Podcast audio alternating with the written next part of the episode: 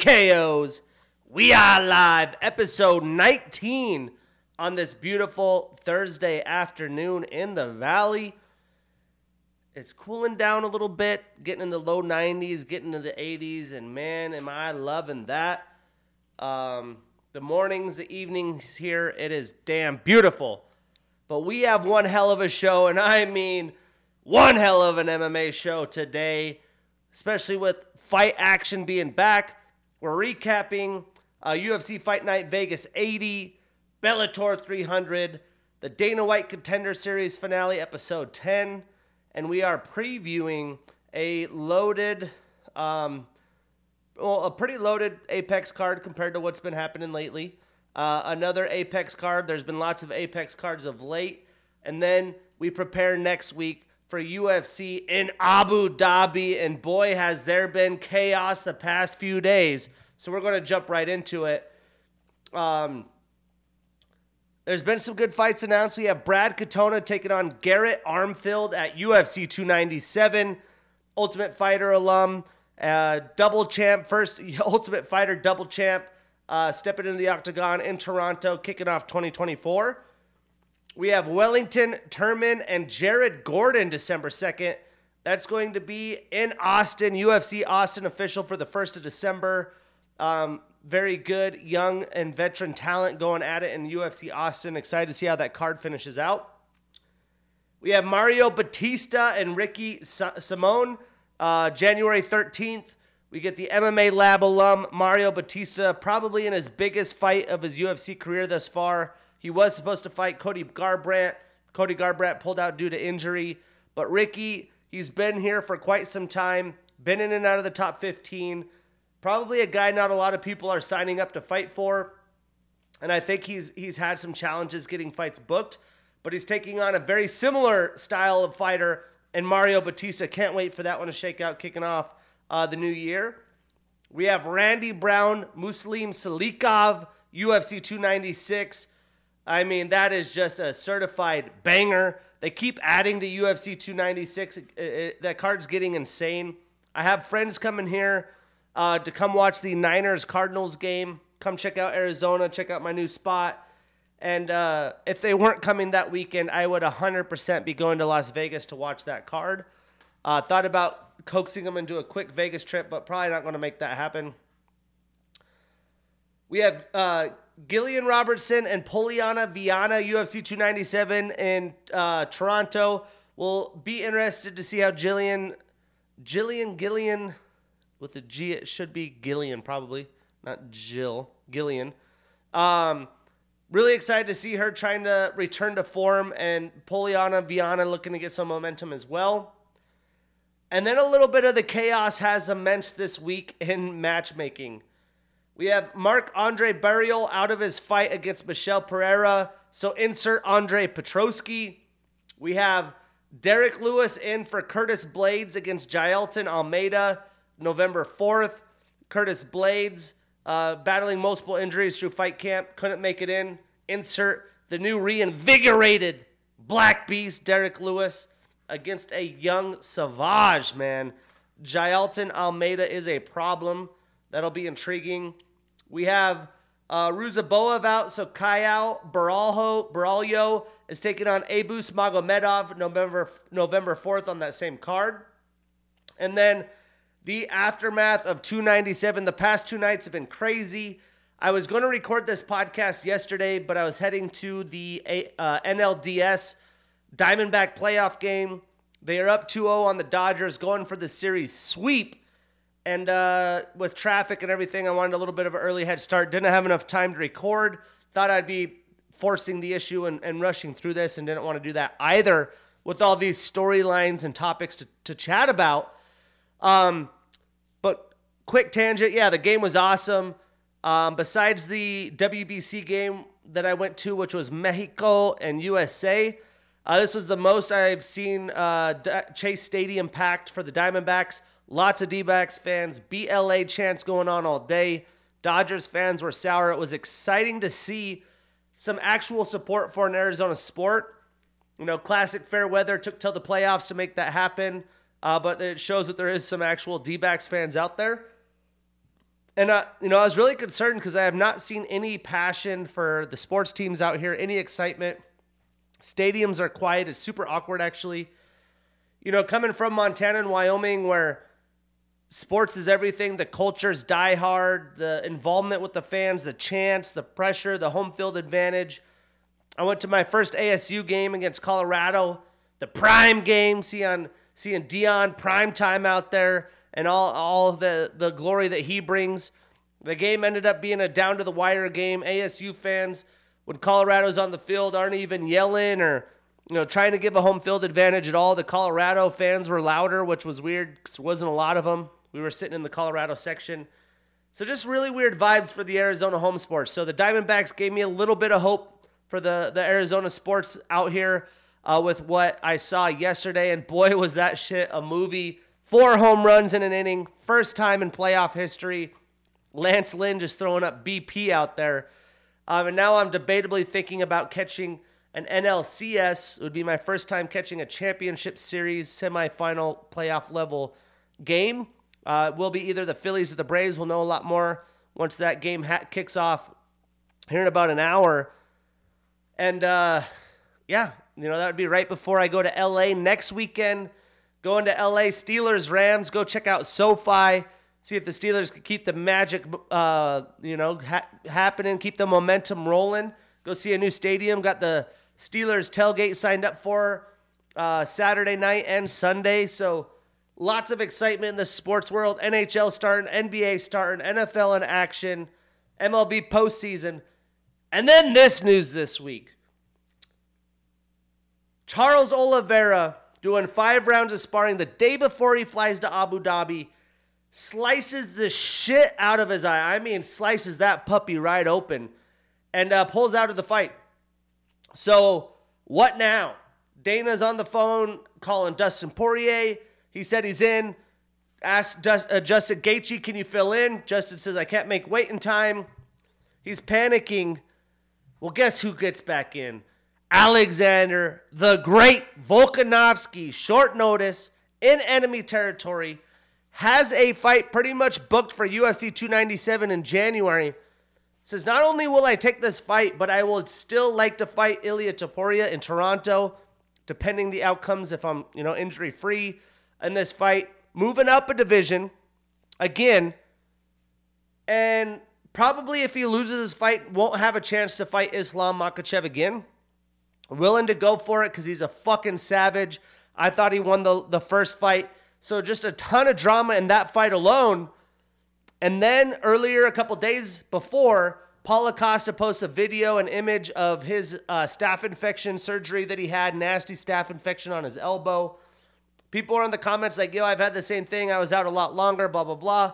Well, the doctors were forced to pull, pull him out. He's getting another surgery because of the staph in his elbow.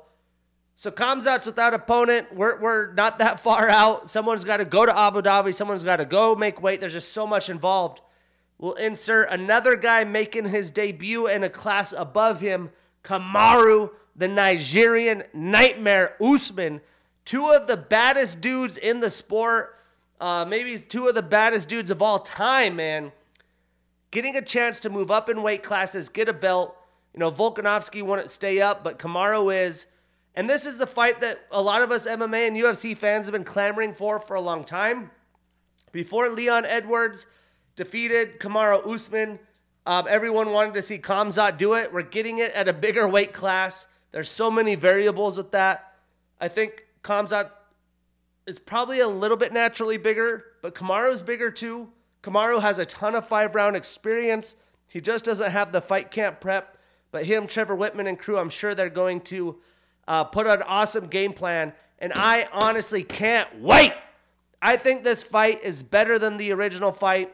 You know, no no discredit to Paulo Costa, but this is the fight fight fans want. I'm going to be driving to LA early that morning, uh, trying to beat traffic so that I could get into my hotel, checked in, get to the tailgate before the chaos of LA traffic, and just be stuck on the road.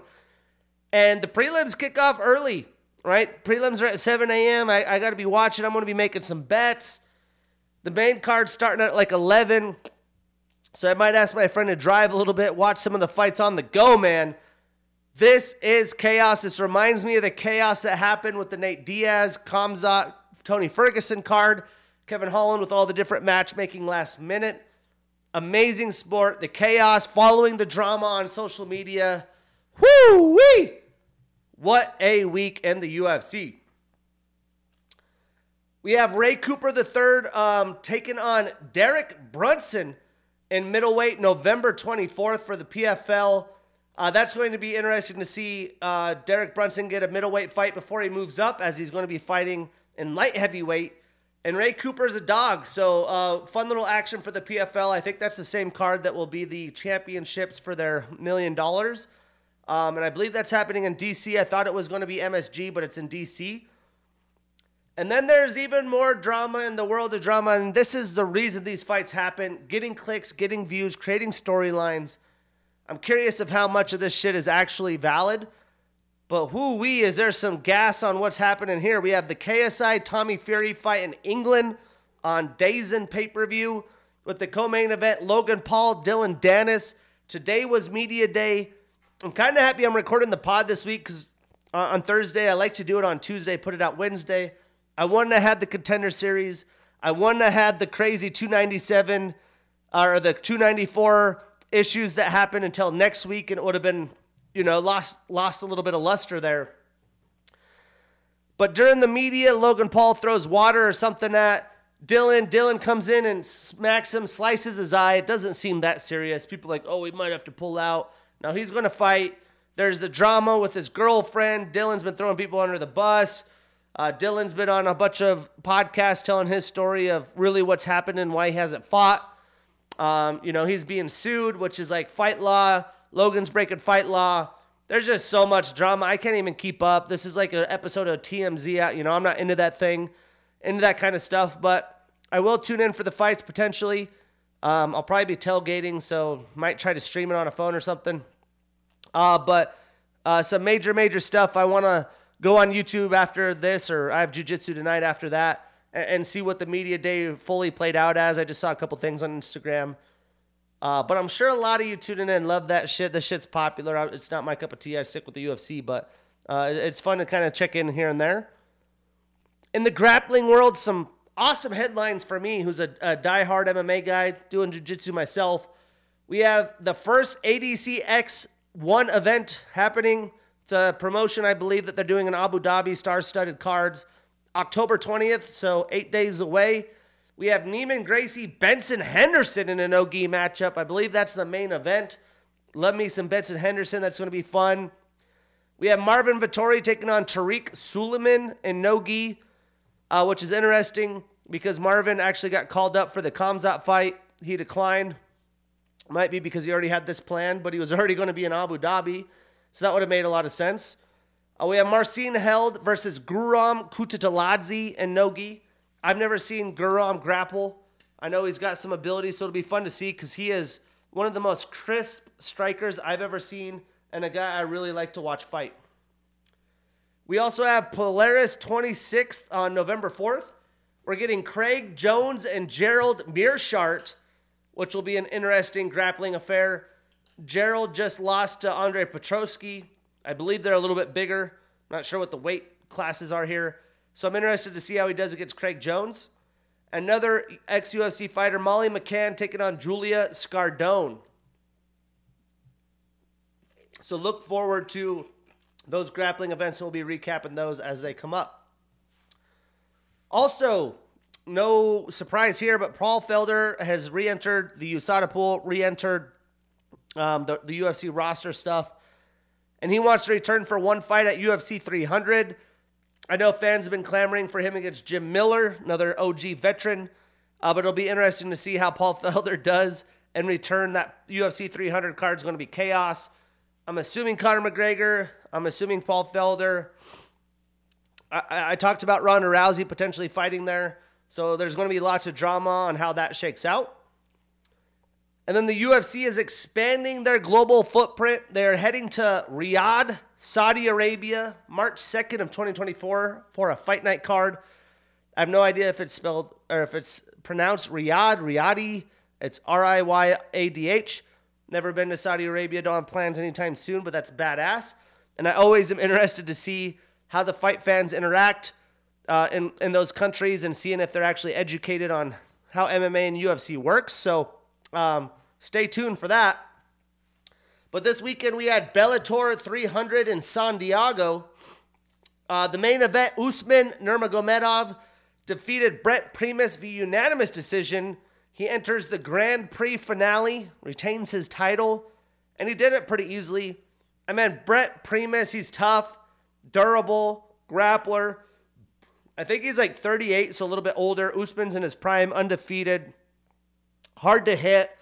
You know, had great defense. Pretty much looked like he was sparring out there, kind of piecing up Brent, getting the shots he want wanted. Wasn't super overly aggressive, and it wasn't a super flashy fight. I was really excited to see what Usman was going to do.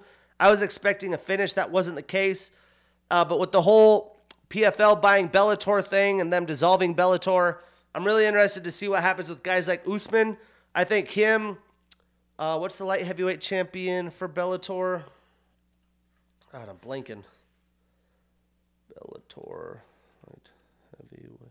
Vadim Nemkov. See, I, I almost googled it, didn't even get there. A couple of these guys, I think, would be very qualified to come into the UFC, and I'd be really intrigued on how they compete. Um, I know that the drug testing and things like that are quite different from each promotion, so there's just a lot of drama with that. But I would love to see Usman. I like to watch his fights. That fight wasn't it. Speaking of fight that wasn't it, uh, two OGs, Cris Cyborg defeats Cat Zingano via round one TKO, and this was just straight abuse. Uh, Cyborg still's got power. Cat Zingano didn't look like she belonged there. We had uh, Liz Carmouche defeat Ilima-Lei Macfarlane via round five TKO, but it was an injury TKO. So Liz Carmouche keeps her winning ways. We had Leah McCourt defeat Sara McMann, two ex UFC women, uh, via round one TKO. Was able to defend the grappling, get some grounded pound, get the finish. Great win for Liam McCourt. And then we had uh, a fun split decision. Kai Kamaka defeating Henry Corrales via split decision. I mean, this was about as close as a fight can get. Razor thin each round. No one really was super overly aggressive. They're on big winning streaks, moving up in the rankings. And uh, I was looking to see a little bit more, more oomph in the fight, uh, but it was still a very close fight. Well done. I actually thought Henry Corrales won that fight real time, but I was rooting for Kai Kamaka, so not mad about it.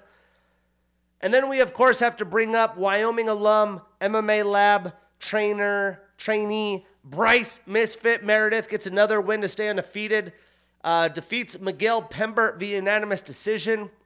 It seems like Bryce just keeps getting these tough, scrappy guys who aren't technical fighters uh, that are willing to, you know, withstand some damage, keep going, good cardio.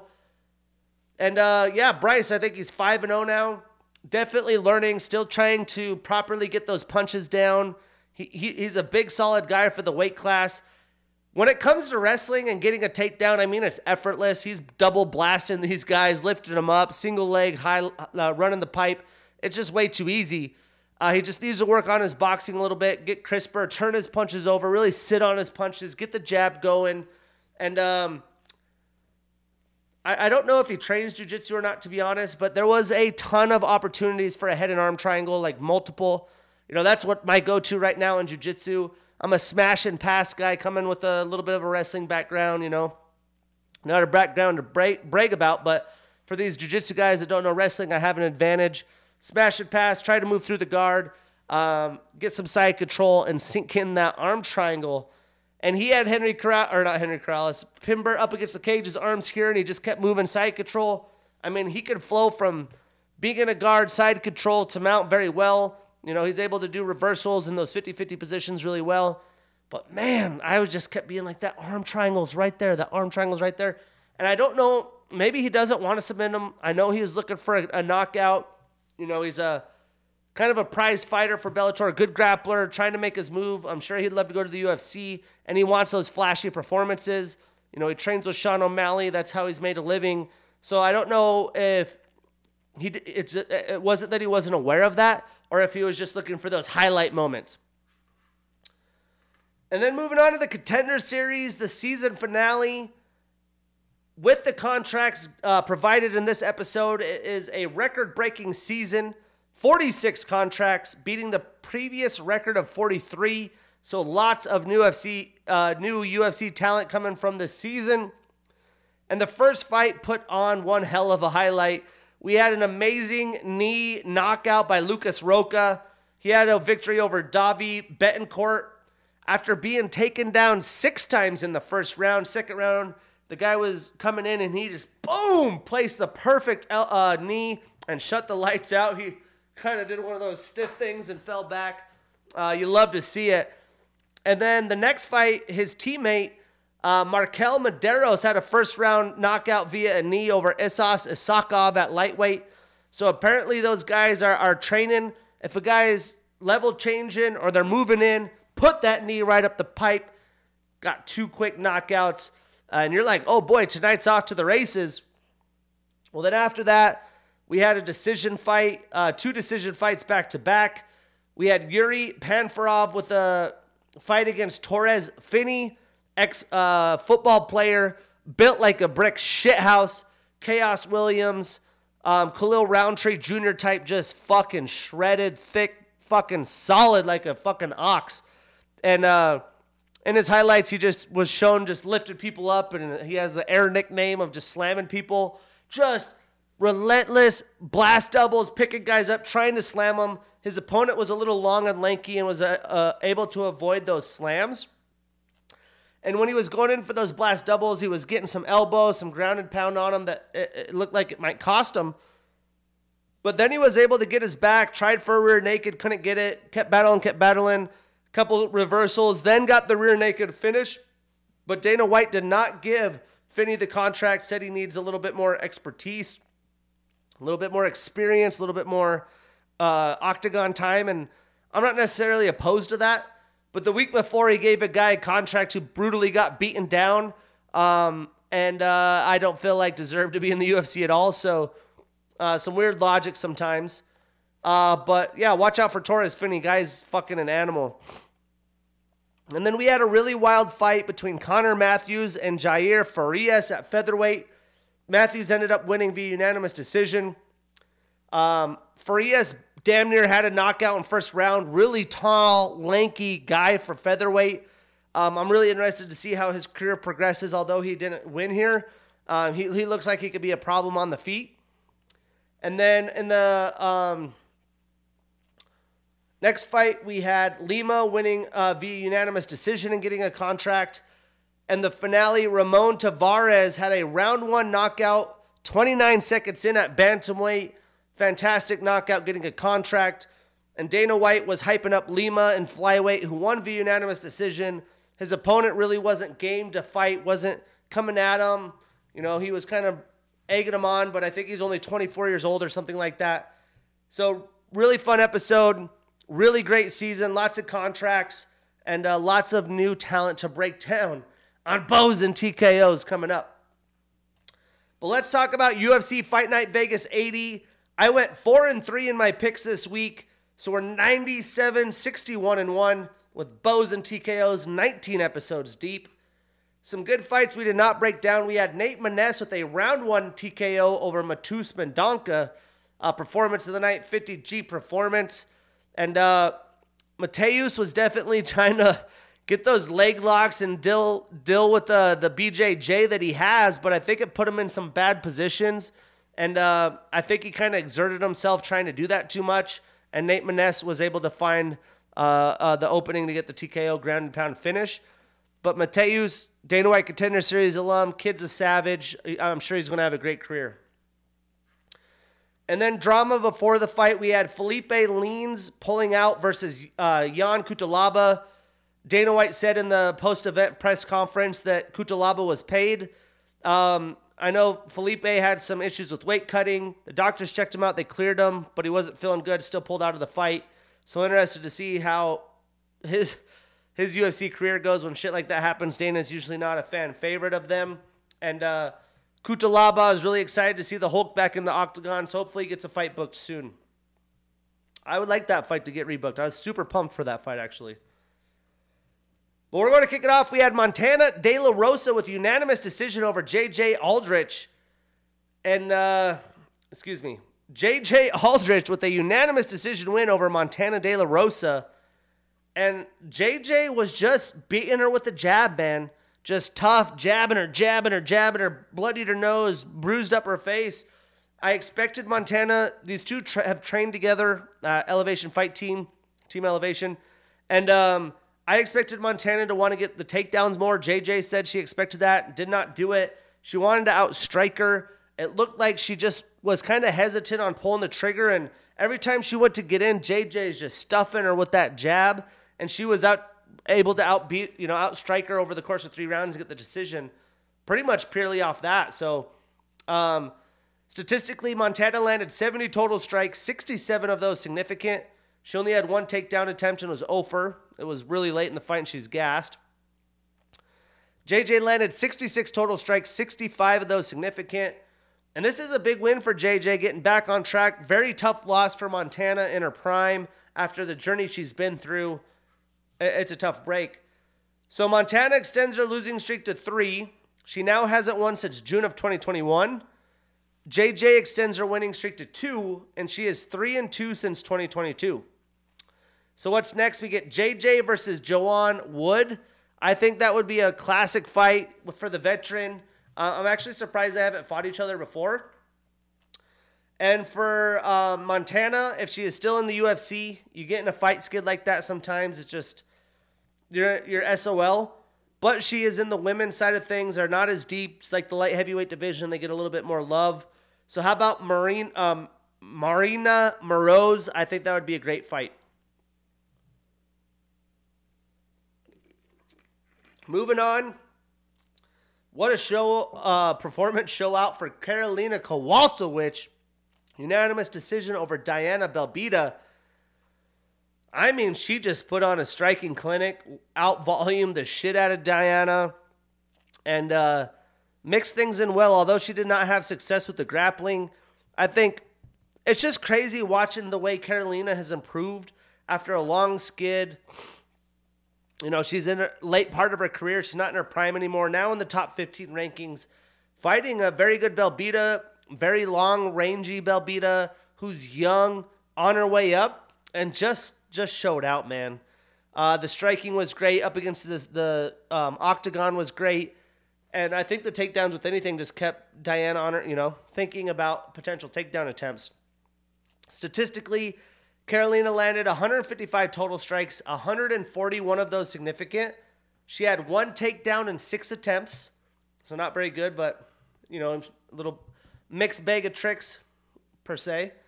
And a reversal. Diana landed 108 total strikes, 99 of those significant. She had two takedowns. She was two for two, and a reversal of her own. So Karolina's on a roll, man. She's up. Her winning streak's up to four and she moves up one spot in the rankings to number 14. Diana starts a new losing streak. She is 1 and 2 since 2022. So what's next for these women? For Karolina, I think a fight with Angela Hill or a, a, a fight against the winner of Angela Hill and Denise Gomes seems like a no-brainer, especially if Angela wins that fight. Again, for all the things and, and records that these two women have and how long they've been in the sport, it seems like they're pretty evenly matched. And uh, the fact that they have not fought each other is pretty crazy. So I would love to see Angela Hill against Karolina, but if Denise wins, that's not a bad fight either. And for Diana, how about Bruna Brasil? That would be the fight that makes sense. Jumping into the main card, we had Bill Algeo with the unanimous decision victory over Alexander Hernandez. It's one of the fights I got wrong. And Bill just outstruck uh, Alexander. Alexander had the power advantage, and when he hit, he, he, he hit clean, but he wasn't overly aggressive. You know, that's kind of cost him and got him knocked out a few times, is just being overly aggressive with his power, especially because he's a little bit shorter, a little bit uh, shorter length as well you got to really explode to get up there and hit the, the target. And uh, Bill wasn't letting that happen. He was moving, he was uh, swift on his feet, and he was just piecing up Alexander. And every time he came in, he was eating shots, a good amount of leg kicks as well. Bill Algeo just kept keep surprising people, man. He's had some great wins. I mean, let's look at his last few fights here. I feel like we might have done this last week too, but I mean, this guy just keeps doing his thing. He's 34. He's, you know, at the edge of his prime. He has now beaten TJ Brown and Alexander Hernandez this year. Lost to Andre Fili, beat Herbert Burns, beat Joanderson Brito, lost to Ricardo Ramos, beat Spark Carlyle, lost to Ricardo Ramos, two of those. Uh, lost to Brendan Loughnane coming in the contender series. But he's fighting the best of his ability right now. He's going to be a problem. Statistically, Alexander only landed 76 total and 75 significant strikes. He was 0 for 1 in takedown attempts. Compared to Bill's 119 total, 110 significant, he had the takedown and the knockdown. I mean, he, he was just, he was in the moment that night and, and looked great. Alexander needed to be a little bit more aggressive, but I kind of get it. You know, he's probably been coached to be less aggressive, um, but you got to win the rounds if it's going to a, a scorecard. So Alexander starts a new losing streak. He moves to two and four since 2021. Bill extends his winning streak to two, both in 2023. He is four and one since 2022. He's rolling. He's active. Watch out for Senor Perfecto, Bill Algeo. 34 years old from Philly. She. Um, what's next? Um, Algeo said my callouts never work. He gave up a handful of names. But after the fight, I'm looking for the Billy Q fight, man. I think that would be perfect. Uh, Billy on X, I always want to call it Twitter, but on X, said he's down. So I'm hoping that's the fight that happens. And for Alexander, a fight with Seungwoo Choi, I think that would make a lot of sense. Very good fight. A ton on the line for those guys. And then we had the Drew Dober show just fucking came out and straight flatline Ricky Glenn for a round one knockout performance of the night. Keep those lightweight finishes and records coming, Drew Dober. I mean, it only took Drew 30 total insignificant strikes. He was coming in, throwing power, putting in combos, and you knew the finish was coming. He, he smelt blood in the water. He wasn't too chaotic. He threw enough and, and, and hit his target most of the time. Um, and he had the knockdown. Ricky only got off five total insignificant strikes. He was 0 for 1 in takedown attempts. So Drew starts a new winning streak. He moves to 4 and 1 since 2022. Ricky extends his losing streak to 2 and hasn't won since June of 2021. So Drew needs to be fighting in the top 15. I, I think he deserves it. How about Drew Dober, Jalen Turner? That's going to be a scrap. And for Ricky, he could fight Godzi uh, Rabadanov, that is, if he's still going to be fighting, he had a lot of time off. Takes an L like that, you don't really know where the future is for him. And then uh, Joe, uh, Joaquin Buckley, unanimous decision over Alex Morono. Boy, does he look home in this new weight class in welterweight. Alex Morono is a shifty, unorthodox fighter. Good movement, good head movement, comes at you at different angles, right? A lot of striking. You have technical strikers that is very straight. He's very kind of like he finds a way to be on his toes. Where maybe I punch here, I come here, now I'm punching at a different angle. So he has a very weird fighting style that's hard to prepare for, and it didn't phase Buckley at all. Um, we talked about the over aggression of Alexander. Buckley's been bitten by the over aggressiveness, especially in the bigger weight class, um, where, where guys are a little bit naturally bigger than him, although he's fucking shredded. Um, you know, just being big with muscle can tire you out. Um, he looked at home throughout three rounds. He looked the best conditioning he's ever been in. Um, he put on a great display. I would have loved to see a finish. He, he landed some clean shots on Alex that almost put the lights out, but Alex is his dog. He's tougher than people give him credit for. But Buckley looked like a dog in this fight, man. 77 total strikes, 68 of those significant. He had two takedowns and four attempts. Alex landed 54 total strikes, 40 of those significant. He did have a takedown in two attempts. So Buckley extends his winning streak to two. He is four and two since 2022, and Alex starts a new losing streak and is two and two since 2022. Now I would love to see Buckley take on Khaos Williams. That would be fucking bonkers. And for Alex, how about Phil Rowe? Either way, the middle pack in the welterweight, I'm talking like 15 to 30, is a lot of fun. There is not a lack of fights to be made.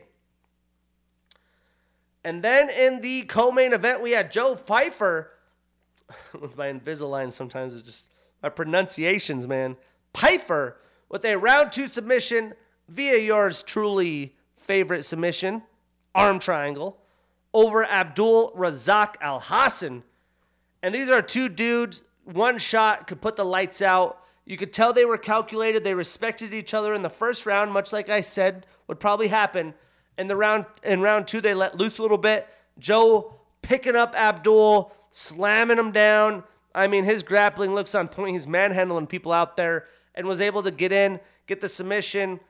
Um, Abdul kind of did a weird, like, let's imagine Joe's on top of me. He was like tapping, but his fist was closed, I think, and he ended up getting the lights out. Uh, you got to have a flat hand. You know, you got to actually tap. The, the ref didn't see it, and he was out cold, man. Uh, but Joe put on a performance, only took 26 total and significant strikes. He's got three takedowns and four attempts. Again, he was he was getting those at will, and he had the two submission attempts. Abdul only landed 11 total and significant strikes and a submission attempt. So Joe extends his winning streak to five. He's 4 0 in the UFC. And Abdul starts a new losing streak. He is 1 and 2 since 2022. Not super active, a little tough skid there. Uh, but Joe talked in his post fight interview about um, wanting to get paid more. Dana said they're negotiating contracts. I expect him to be fighting, you know, top 15 level people after this performance. And, uh, you know, he talked about anybody can do anything. He's come from Regs, you know, bottom of the barrel, Regs to riches story, um, rocking the American flag, USA baby, and a cool little post fight speech. Anyone could do it. You know, look at it. You know, I was scared. Abdul's a problem. He could put anyone's lights out. You got to be careful out there. But I'm going to do what I got to do, and I knew I was the better man. Um, gotta love it. Joe Pyfer, full of momentum, man. So you want to talk about momentum? You want to talk about a scrap? Book this banger right now. Joe Pyfer, Gregory RoboCop Rodriguez. You want to talk about chaos, man? Whoo wee! Don't blink. And for Abdul, let's let's put another banger up. Abdul and Chidi Njokuani, man, that would be bonkers. Again, not a lack of fights in this division. And then how about the main event? I do not know one person that thought this might be the outcome. But Bobby King Green, shocking the world. Round one knockout over Grant Dawson. Performance of the night. That's what Bobby does. Another 50 G's. Probably get some bling, roll some bleezies. Um, boy, did he land a clean shot. Just sat Grant on his ass. Um, I, I thought this fight might showcase a little bit more striking from Grant, and we could see how he hand, you know, how he could hang against good strikers like Bobby because Bobby is so underrated, I think. Not a lot of people think of him as one of the best, let alone, I think he's in the toughest, deepest, most highlighted division in UFC history in lightweight. He holds the records for most significant strikes, most total strikes landed. That's impressive. Go look at all the history lightweights, man. I mean, we're talking the Khabibs, the Conor McGregor's, uh, GSP. We're talking BJ Penn. We're talking dudes. Bobby Green's got that record. His natural fighting style is hand speed. He holds him low. You can't see him coming.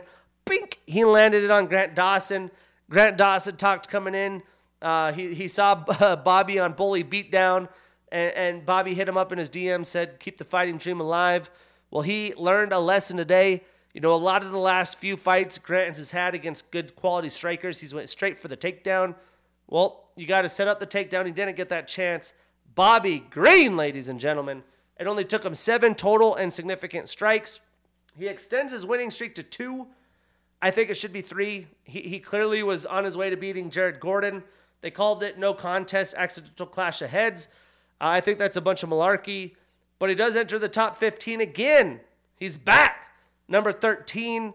He has four, three, and one since 2021. Eight fights since 2021. Fighters ain't doing that ish. Him, Kevin Holland, and some other dudes, but not very many on the roster. He wants to fight in December. Dana, make it happen, man. So Grant starts a new losing streak. That ends his 11 fight winning streak. He moves down five spots in the rankings to number 15. So, what is next? Well, there's been rumors circulating on the web. Bobby called about who he would like just let's, let's book the Dan Hooker fight, man. That's the fight to make. Golly, could you imagine?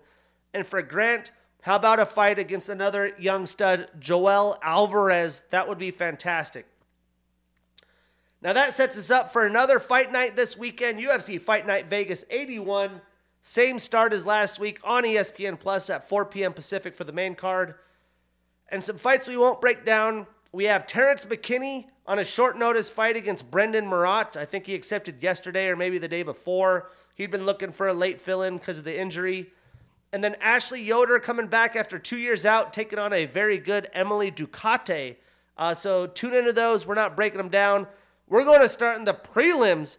We got Chris El Guapo Gutierrez, 32 year old fighter with a 19 4 and 2 record and the number 15 next to his name, taking on Alatengheili, the Mongolian Knight, 31 years old with a 16 8 and 1 record. It's always interesting these dudes that have one name. Alatengheili, I'm guessing that's how it is, but it's probably Alatengeli, uh, Gali. I don't even know. I don't even. I'm just gonna stop. All right. So, little bummed about this. Chris was scheduled to fight Montel Jackson, but he does get a new opponent who's in his prime at 31 years old on four days' notice. And that always makes for a little bit of chaos, right? Breaking it down, Chris trains out of Factory X. He's a brown belt in BJJ. He's on a one fight losing streak, but is 4 and 1 since 2022. He is an LFA, Bellator, and World Series of Fighting alum. Nine of his 19 wins are via knockout, and he does have a 4 inch reach advantage in this fight. Now, Alatang, he has a freestyle wrestling background.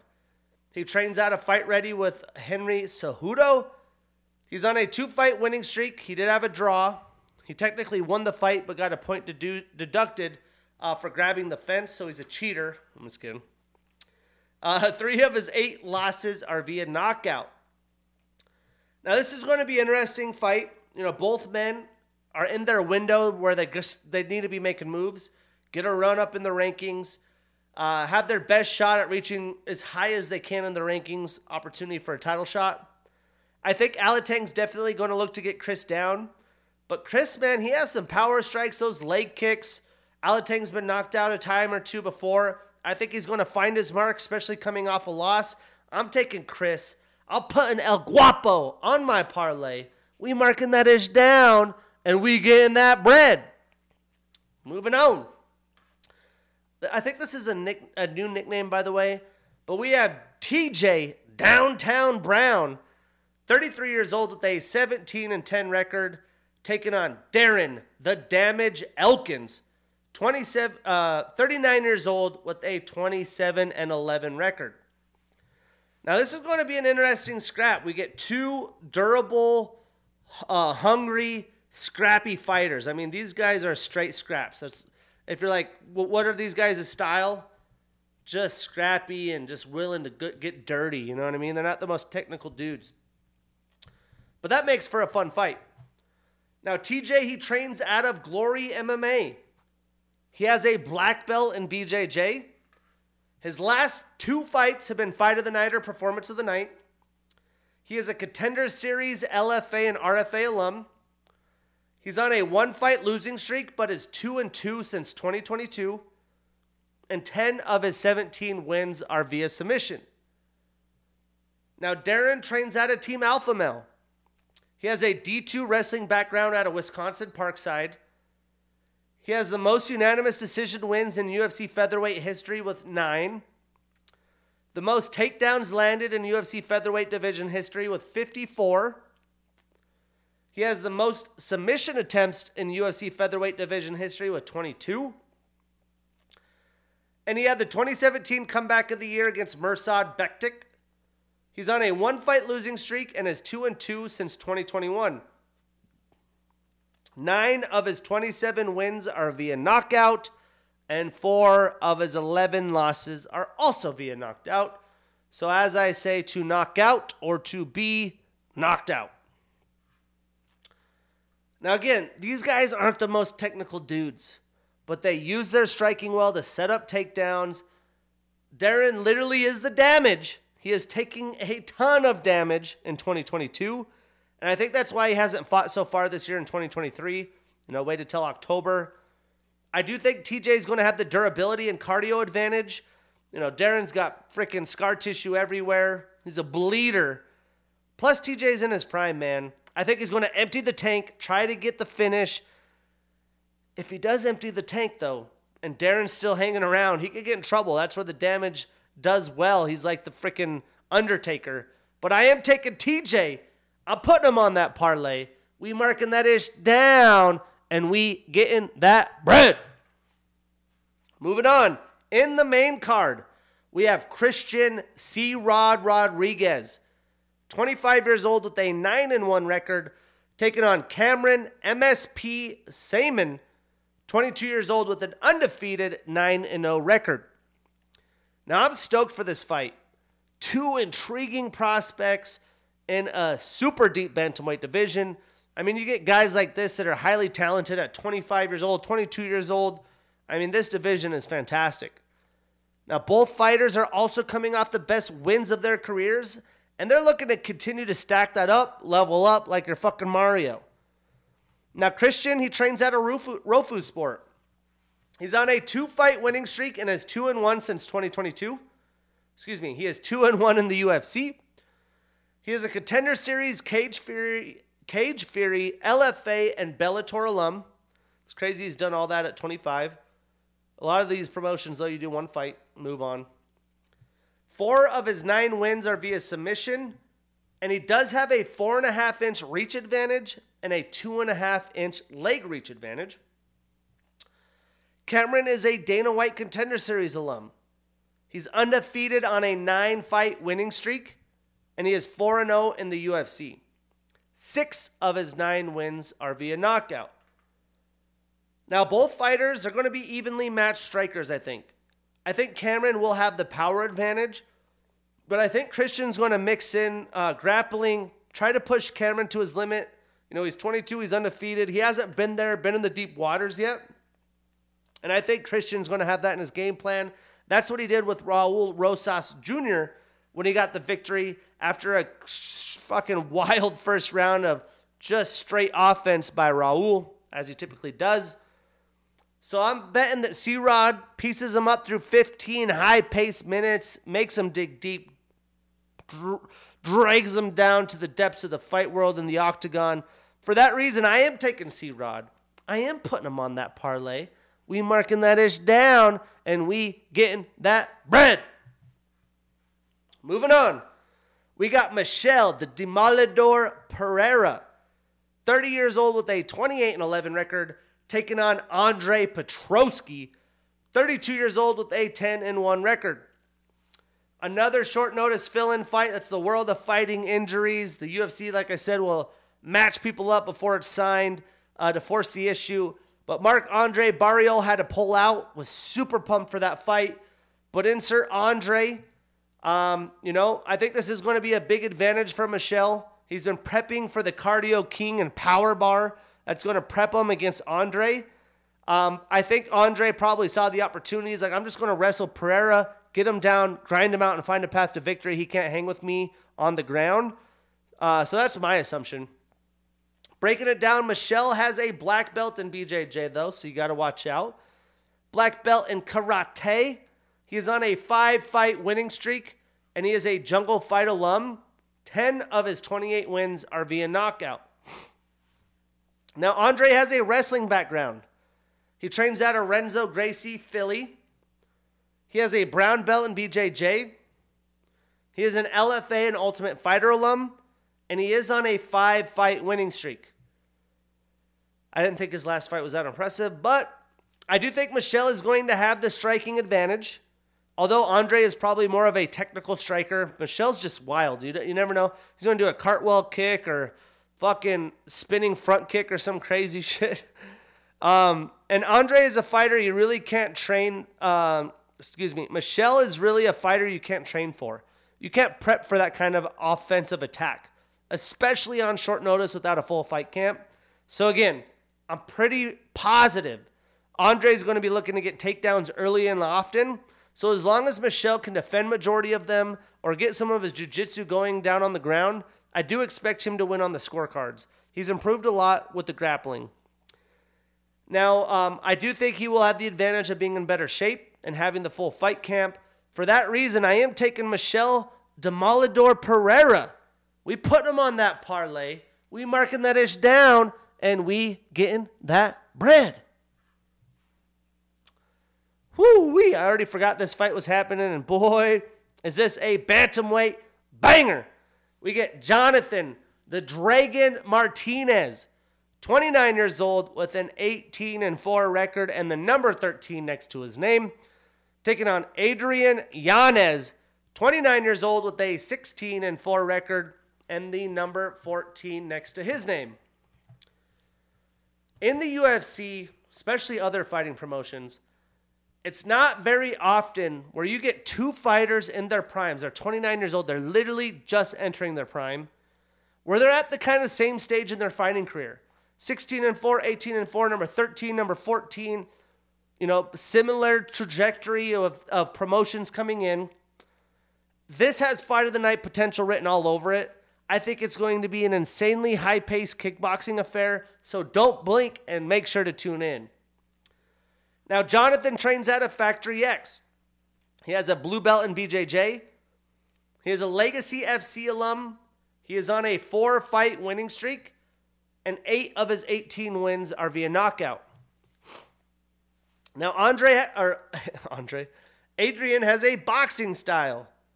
He is an orthodox fighter. He has a black belt in BJJ, and he's become a fan favorite for this reason. Four of his last six fights have been fight of the night or performance of the night. He puts on boxing clinics and fans love it. He is a contender series, Fury FC, Legacy FC, Bellator, and LFA alum. And 10 of his 16 wins are via knockout. Now, Je- Jonathan is a very good striker. When it comes to straight boxing, obviously, I think Yanez's ability has a slight advantage. He's been in the octagon with higher level fighters as well than Jonathan. I think the experience Yanez has mixed with the ability to get a finish is going to pay huge dividends.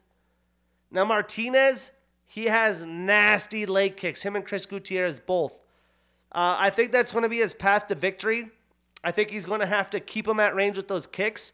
I think Yanez is coming off a tough round one knockout against Rob Font. And I think that's really going to have him hungry, have him prepared, back to the drawing board, look to innovate a little bit.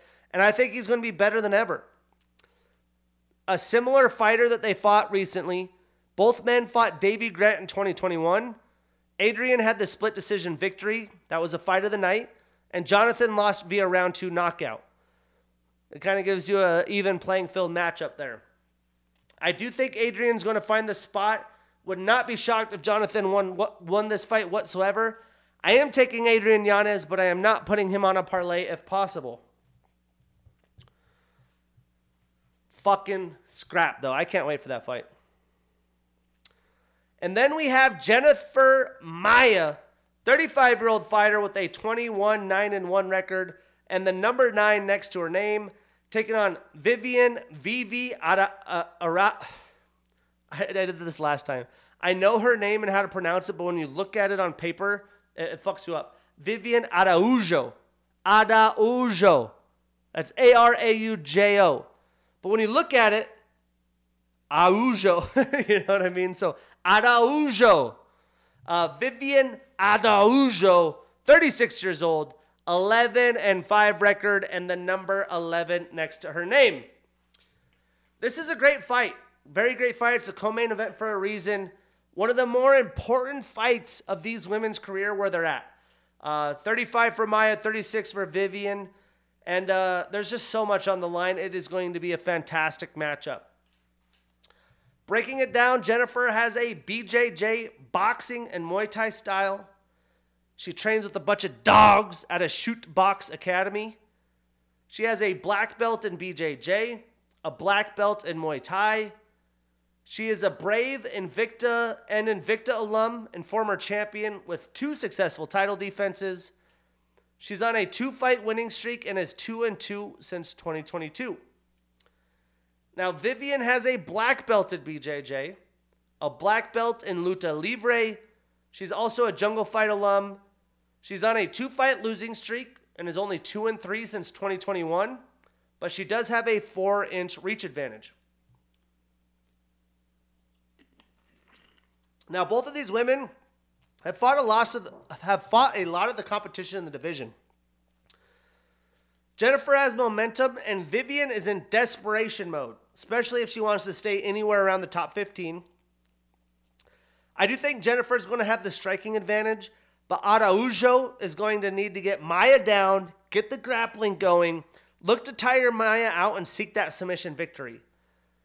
I do think she's going to get a takedown. I, I will be interested to see if she could keep her down.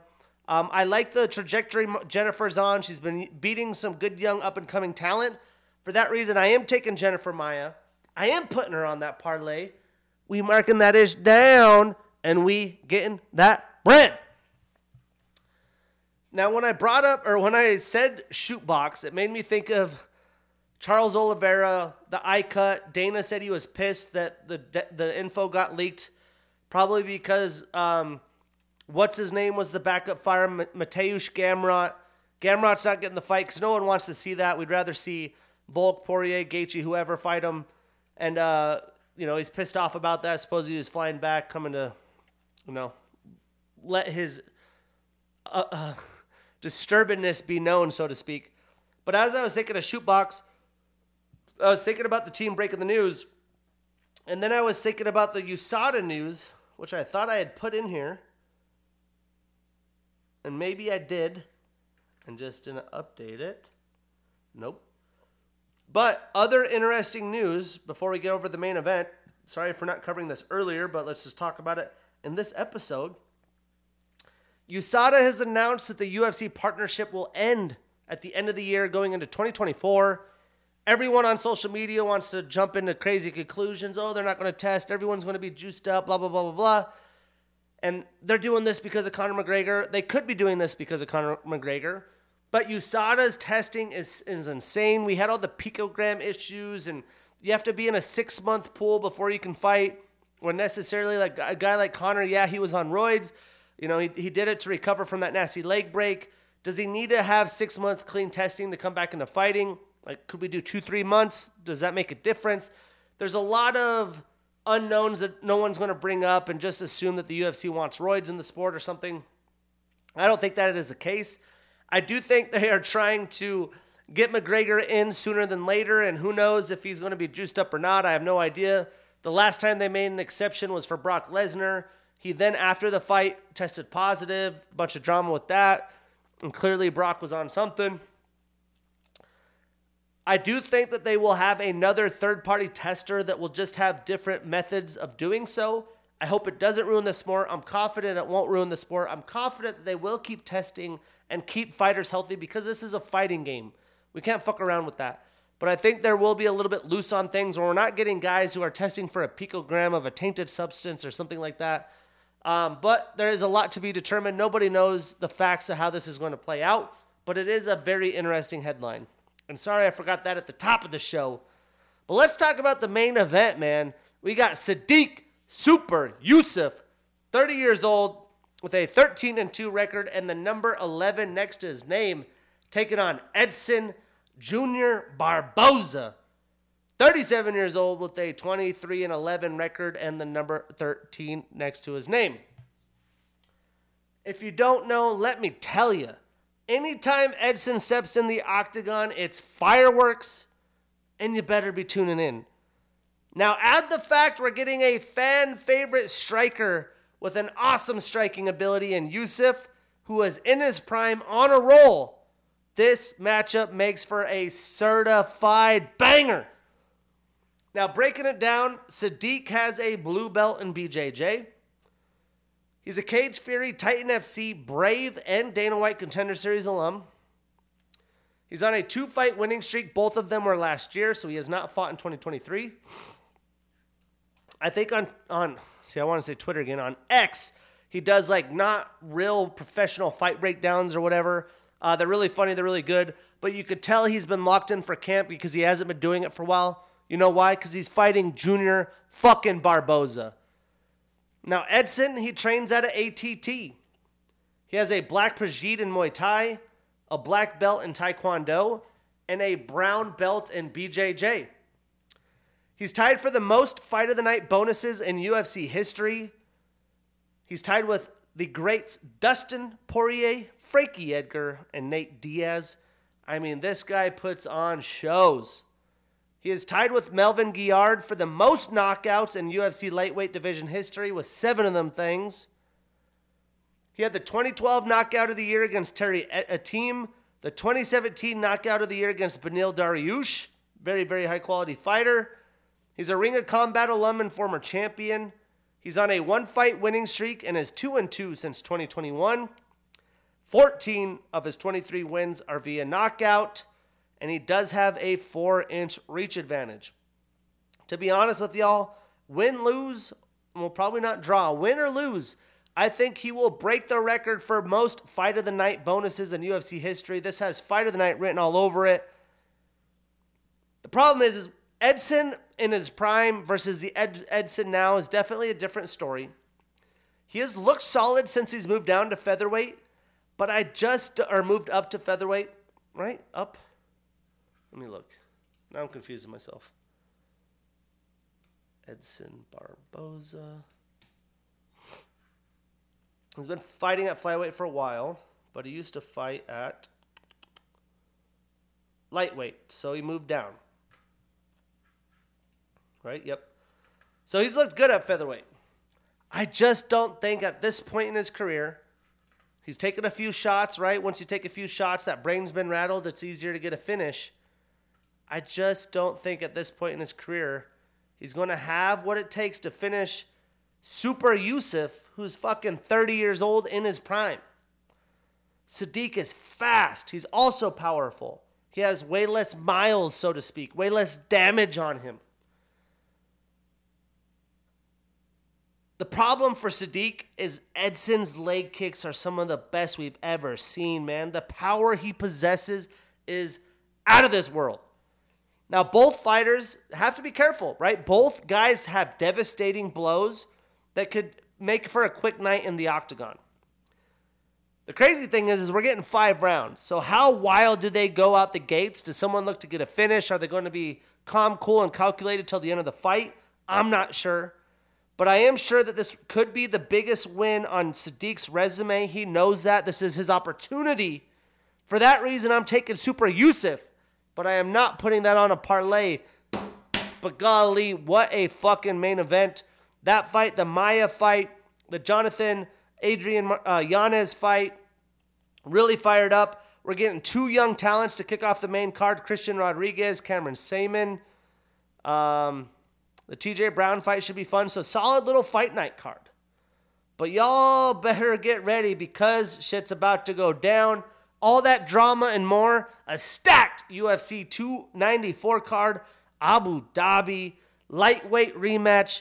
Alexander the Great Volkanovski, Islam Makhachev. And it's an early start. Wake up, get your cup of coffee, little little Irish coffee, you know, whatever you're feeling, little little vodka OJ, maybe uh, a Bloody Mary, maybe a Caesar. Reason I'm saying that is I'm on sober October, so I, I don't get to join the party. But golly, that's going to be awesome. And then we have no more Apex action after that. We have a UFC Fight Night Sao Paulo card, three back to back to back cards to end uh, until the end of November. End of November, we're off due to the holidays. So strap in, get ready. Episode 19. I'm your host, Shane Gillette. See you next week.